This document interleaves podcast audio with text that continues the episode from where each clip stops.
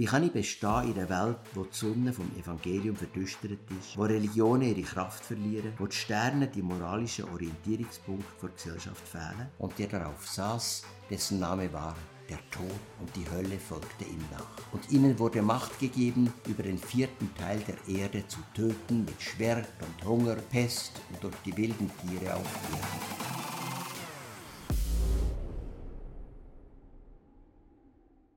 Schön, dass du wieder da bist. Wir wollen miteinander das sechste Kapitel der Offenbarung lesen. Übrigens, wenn du mehr Details wettest, kannst du auf Bibletunes die Auslegung von Jens Kaldewey, wo das ganz genau auslegt, kannst lesen. Das ist eine super Erklärung. Ich lese übrigens in der Übersetzung der Lutherbibel. Ich lese zuerst das Kapitel 6. Die Öffnung der ersten sechs Siegel.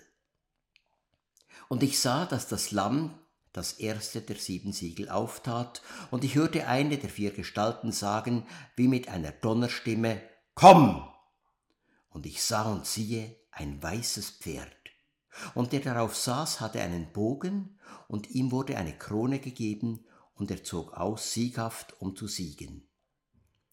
Und als es das zweite Siegel auftat, hörte ich die zweite Gestalt sagen, Komm! Und es kam heraus ein zweites Pferd, das war feuerrot. Und dem, der darauf saß, wurde Macht gegeben, den Frieden von der Erde zu nehmen, dass sie sich untereinander umbrächten, und ihm wurde ein großes Schwert gegeben. Und als es das dritte Siegel auftat, hörte ich die dritte Gestalt sagen, Komm! Und ich sah und siehe ein schwarzes Pferd, und der darauf saß, hatte eine Waage in seiner Hand, und ich hörte eine Stimme mitten unter den vier Gestalten sagen, ein Maß Weizen für einen Silbergroschen und drei Maß Gerste für einen Silbergroschen, aber dem Öl und Wein tu keinen Schaden. Und als es das vierte Siegel auftat, hörte ich die Stimme der vierten Gestalt sagen, Komm! Und ich sah und siehe ein fahles Pferd, und der darauf saß, dessen Name war der Tod und die Hölle folgte ihm nach. Und ihnen wurde Macht gegeben, über den vierten Teil der Erde zu töten mit Schwert und Hunger und Pest und durch die wilden Tiere auf Erden. Und als es das fünfte Siegel auftat, sah ich unten am Altar die Seelen derer, die umgebracht worden waren um des Wortes Gottes und um ihres Zeugnisses willen und sie schrien mit lauter Stimme, Herr, du Heiliger und Wahrhaftiger, wie lange richtest du nicht und rächst nicht unser Blut an denen, die auf der Erde wohnen? Und ihnen wurde gegeben einem jeden ein weißes Gewand, und ihnen wurde gesagt, dass sie ruhen müssten noch eine kleine Zeit, bis vollzählig dazu kämen ihre Mitknechte und Brüder, die auch noch getötet werden sollten wie sie. Und ich sah, als es das sechste Siegel auftat, da geschah ein großes Erdbeben. Und die Sonne wurde finster wie ein schwarzer Sack, und der ganze Mond wurde wie Blut, und die Sterne des Himmels fielen auf die Erde, wie ein Feigenbaum seine Feigen abwirft, wenn er vom starken Wind bewegt wird. Und der Himmel wich wie eine Schriftrolle, die zusammengerollt wird, und alle Berge und Inseln wurden wegbewegt von ihrem Ort und die Könige auf Erden und die Großen und die Obersten und die Reichen und die Gewaltigen und alle Sklaven und alle Freien verbargen sich in den Klüften der Felsen und der Berge und sprachen zu den Bergen und Felsen, Fallt über uns und verbergt uns vor dem Angesicht dessen, der auf dem Thron sitzt und vor dem Zorn des Lammes. Denn es ist gekommen der große Tag ihres Zorns. Und Wer kann bestehen? Wir haben schon ein paar ganz wichtige Gedanken vor Offenbarung verstanden, wenn wir die ersten Kapitel gelesen haben. Es ist uns mittlerweile klar, mit was für einem Zweck der auferstandene Jesus dem Johannes oder mit den ersten Christen den Brief in die Hand gibt. Sie sollen gestärkt werden, für dass sie im Glauben festhalten, wenn Katastrophen und Verfolgungen kommen und das Ziel in Sicht behalten, die ewige Herrlichkeit und Freude, wo Gott allen schenkt, die der Lösung durch Jesus annehmen. Weil es kommt eine schwere Zeit auf die Christen zu und Gott will sie dafür ausrüsten. Er will nicht, dass sie ahnungslos da reingeraten. Will, gleich, bald, ganz schnell kann so eine Zeit da sein. Das gilt nicht nur für die letzten Jahre vor dem endgültigen jüngsten Gericht, so eine apokalyptische Zeit kann auch schon vorher ganz schnell über unser Leben hineinbrechen. Ein Schicksalsschlag, eine tödliche Krankheit, eine Katastrophe. Es geht darum, dass wir parat sind. Vor Jahren hat der Kantonsarzt mir gesagt, es ist wichtig, dass wir die Bevölkerung warnen vor möglichen Katastrophen, zum Beispiel in Atomkraftwerken oder Überschwemmungen. Es ist ganz anders, als wenn sie unvorbereitet, ahnungslos in so etwas hineingeraten würden. Und jetzt also im Kapitel 6 rollt die erste von den drei Gerichtswellen an.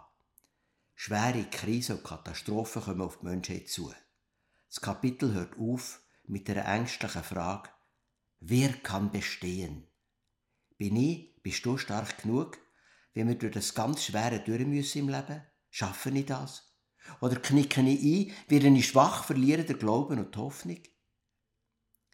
Dabei werdet ihr sehen, die erste Gerichtswelle ist noch nicht die schlimmste. Welle 2 und 3 sind noch viel krasser. Es ist wie am Meer. Da siehst du manchmal am Meer eine Gewaltswelle. Aber du siehst schon, dahinter ist noch eine größere. Und tatsächlich, da ganz hinten kommt eine Welle haushoch, wie du sie noch nie hast gesehen. Wer kann da bestehen? Dabei ist in der ersten und zweiten Katastrophenwelle noch Hoffnung drin. In der dritten dann nicht mehr. Nämlich die zwei ersten Gerichtswellen sind Heimsuchungsgericht. Da gibt es noch die Möglichkeit, zu Gott umzukehren. Gott ruft durch die schweren Ereignisse, komm zu mir, komm heim zum Vater. Der verlorene Sohn muss zuerst mal am tiefsten Punkt sein, bei der Säue. Dort wird er von der Sehnsucht heimzugehen ergriffen und nimmt den Weg zum Vaterhaus unter die Füße. So habe ich zum Beispiel Corona-Krisen erlebt. Sie ist eine Möglichkeit zur Besinnung, zur Lebensumkehr. Aber nicht alle nehmen das wahr. Viele Menschen sind verstockt oder abgelenkt oder zerstreut. Sie wollen einfach den Ruf von Gott nicht hören. So steht am Ende der ersten und zweiten Heimsuchungswelle in Offenbarung 9 die schmerzliche Feststellung über die vielen, die den Ruf nicht hören hören, aber sie bekehrten sich nicht. Die Heimsuchung bedeutet für die, die lauwarm glauben, ein Weckruf. Wach auf! Für die, die Gott noch nicht kennen, ist die Möglichkeit, noch jetzt, zu später Stunde, zu ihm zu kommen. Es ist eindrücklich, wie die Offenbarung betont, einisch ist die Zeit der Heimsuchungsgericht, Gnadenzeit, vorbei. Jetzt noch tönt der Ruf zur Umkehr zum Vater. Einisch ist es spät. Die Offenbarung zeigt das in zwei mega eindrücklichen Visionen in Kapitel 10 und 11. Kapitel 10 berichtet von der Abschaffung vor Zeit. In Vers 6, es soll hinfort keine Zeit mehr sein. Denn ist keine Zeit mehr. Es ist endgültig zu spät. Und Kapitel 11 berichtet von der Abschaffung vom Tempelvorhof. Wo der jüdische Tempel noch ist hat es den Vorhof der Heiden gegeben. So einen Aussenbereich, wo die Leute unverbindlich können Tempelluft schnuppern konnten. Sie konnten mal schauen, wie es so wäre mit dem Gott. Diesen unverbindlichen Schnupperbereich gibt es nachher nicht mehr. Gnadenzeit ist jetzt Ende. Kein Vorhof mehr. Entweder du bist drinnen oder draussen. Darum ist der Ruf Hey zum Vater in diesen zwei ersten Gerichtswellen so eindringlich und ernst, einisch ist jetzt spät. Wir kennen das Phänomen, dass es wichtig ist, sich im Heute zu entscheiden und gewisse Entscheidungen nicht auf morgen zu verschieben. Wir sehen das am Beispiel von vielen Süchten. Manchmal passiert es, wenn man süchtig ist, zuerst will man nicht aufhören, man findet es noch so cool, ja, ja, klar, ich habe es im Griff, und auf das Mal ist es spät. Man kann nicht mehr aufhören. Das ist eine sehr ernste, aber wichtige Botschaft. Die Offenbarung zeigt, in der dritten Gerichtswelle da sind die Leute schon eingespurt auf der Straße vom Verderben. Ein Spurwechsel ist nicht mehr möglich. Es heisst ja, die lange Bank ist des Teufels liebstes Möbelstück. Ganz sicher ist 2021 noch Gnadenzeit. Wenn wir in schwere Situationen kommen, sind das Heimsuchungen. Gott ruft uns zu sich hey durch das Schwere, das wir durchmachen. Und jetzt zu den sechs Siegelgerichten Kapitel 6. Die ersten vier sind bekannt und berühmt als die sogenannten vier apokalyptischen Ritter. Viele Maler haben sie dargestellt. Am berühmtesten ist der Holzschnitt vom Albrecht Dürer aus dem Jahr 1497. Ich schicke euch das Bild, ihr könnt es auf dem Handy anschauen oder auch ausdrucken. Es ist natürlich eine altertümliche, aber sehr eindrückliche Darstellung. Vier Ritter, die rücksichtslos über Gross und Klein weggehen, über Könige und Arme. Die einleuchtendste Erklärung von diesen vier Ritter ist, der erste Ritter, der mit dem Bogen, ist der Imperialismus, die Gewaltherrschaft, die Machtherrschaft. Der zweite, der mit dem Schwert, symbolisiert Kriege, Militarismus, Blutvergießen, Bürgerkrieg. Der dritte Ritter, der eine Waage in der Hand hat, ist ein Bild für Teuerung, zerrüttete Wirtschaftsverhältnisse, Inflation, Armut. Der vierte Ritter steht für einen Tod durch Seuche, Hunger. Beim dritten Ritter übrigens rätselt die Ausleger, was es bedeutet, dass in dieser Teuerungswelle Öl und Wein von der Teuerung ausgenommen sind. Eindeutig geht in die Richtung, dass das Luxusgüter sind und dass es einisch mehr die Armen besonders hart trifft. Die andere, wo mir mehr einleuchtet, sagt, das Öl von der Salbung durch den Heiligen Geist und der Wein vom Abendmahl, also die Zeichen, die uns Christen stärken, sollen noch nicht angetastet werden. Die Art von Katastrophen kennen wir. Wir können zum Beispiel auf Syrien oder Irak schauen, die Machtgier von Russland, der Türkei, Iran, Saudi-Arabien, USA, das sind so Ritter auf dem weißen Pferd. Imperialismus. Sie wollen Macht über die Ölfelder, da drinnen steckt sehr, sehr viel Geld. Was kommt nachher nach dem ersten Ritter? Genau, es kommt der zweite. Krieg, Blutvergießen. Die Bilder kennen wir aus Syrien und Irak. Und wirklich, gerade dahinter, der dritte Ritter, die Wirtschaft geht zusammen, es gibt eine enorme Teuerung. Freunde aus Syrien erzählen mir, dass kürzlich Preise für Grundnahrungsmittel auf ein Vielfaches gestiegen Und da ist schon da, der vierte Ritter. Seuche und Tod. Nicht nur, dass der Krieg viel Menschenleben kostet, nein, der Hunger und die unstabile Lage lassen Krankheiten und Seuchen sich verbreiten. Wie aktuell sind die vier apokalyptischen Ritter? Leider nicht nur im Nahen Osten.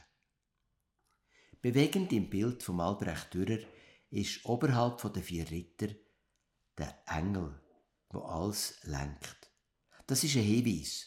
Was hier unten nur schrecklich aussieht, Volk von menschlicher Gewalt und Sünde, wird gleichzeitig mit starker Hand im Zaum gehalten durch einen Engel von Gott. Wir hier unten sehen nur Gewalt und Zerstörung, aber Dat Engel, die sind die, die die Zügel von diesen Ross in der Hand haben.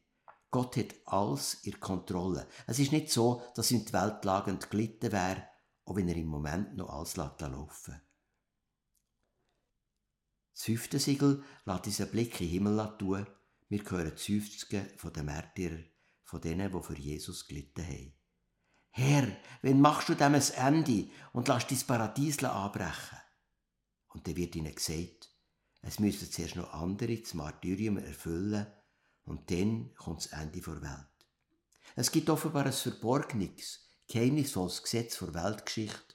Zuerst muss die Vollzahl an Märtyrer kommen, bis die Vollendung vom Paradies kommt. Es gibt das bedeutungsvolle Wort, das Blut der Märtyrer ist der Same der Kirche. Es ist eine Tatsache, so viele Menschen kommen nicht durch Evangelisationen, durch Gemeinsaktivitäten, durch super Predigen und so weiter zum Glauben, sondern durch das Zeugnis vom Leben von Menschen, die für den Glauben an Jesus sich auslachen lassen, die leiden, Verfolgung leiden, ins Gefängnis kommen, ja ihr Leben lassen. Und die ernste Frage jedes von uns ist da, bin ich parat, wenn es darauf ankommt, für den Glauben an Jesus zu leiden, Ausgrenzung und Schmerz zu ertragen? wo das sechste Siegel aufgetan wird, passieren kosmische Katastrophen. Die Gestirne geraten aus dem Gleichgewicht, Sonne, Mond, Sterne werden verdunkelt. Das löst riesige Angst aus auf der ganzen Erde. Und wir? Wie reagieren wir recht? Wenn das passiert, erheben wir recht unsere Köpfe, so wie es Jesus in Lukas 21 gesagt hat? Oder schließen wir uns der allgemeinen Panik an? Erkennen wir Zeichen vor Zeit?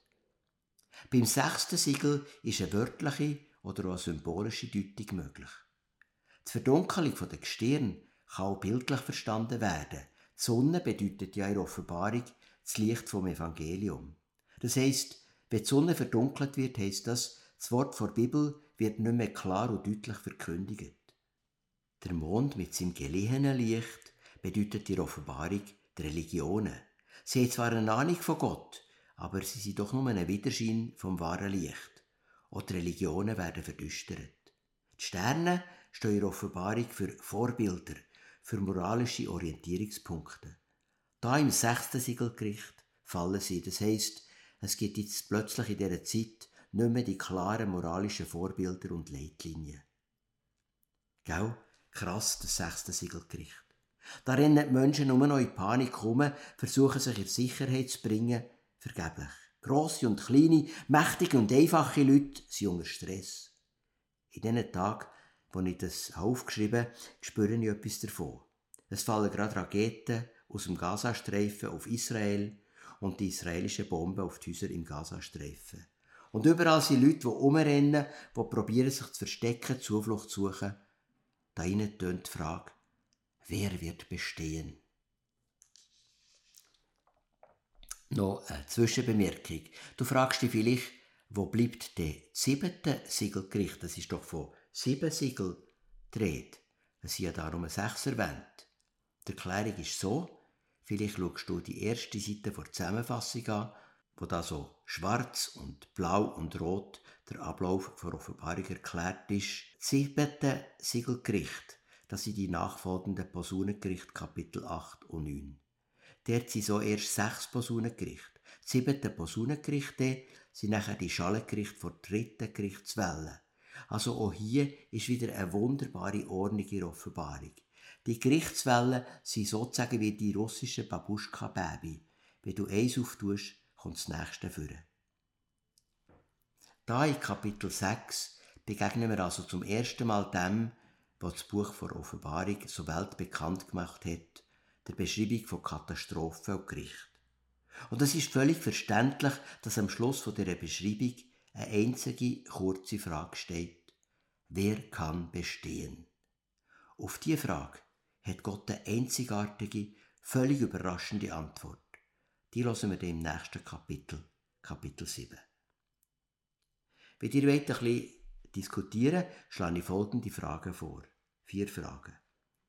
Zuerst mal, wie kann ich bestehen in einer Welt, wo die Sonne vom Evangelium verdüstert ist, wo Religionen ihre Kraft verlieren, wo die Sterne die moralischen Orientierungspunkte der Gesellschaft fehlen? Nachher eine andere Frage, verstehe ich den Zorn von Gott und von Jesus über Kriege und Ungerechtigkeit unter den Menschen? Als nächstes die vier apokalyptischen Ritter, gerade wenn wir das Bild von Dürer anschauen, total aktuell. Was sagt mir das Bild? Und dann noch schliesslich könnt ihr darüber reden, was heisst Märtyrer sein? Bin ich parat, als Zeuge für Jesus mich auszulachen, zu leiden?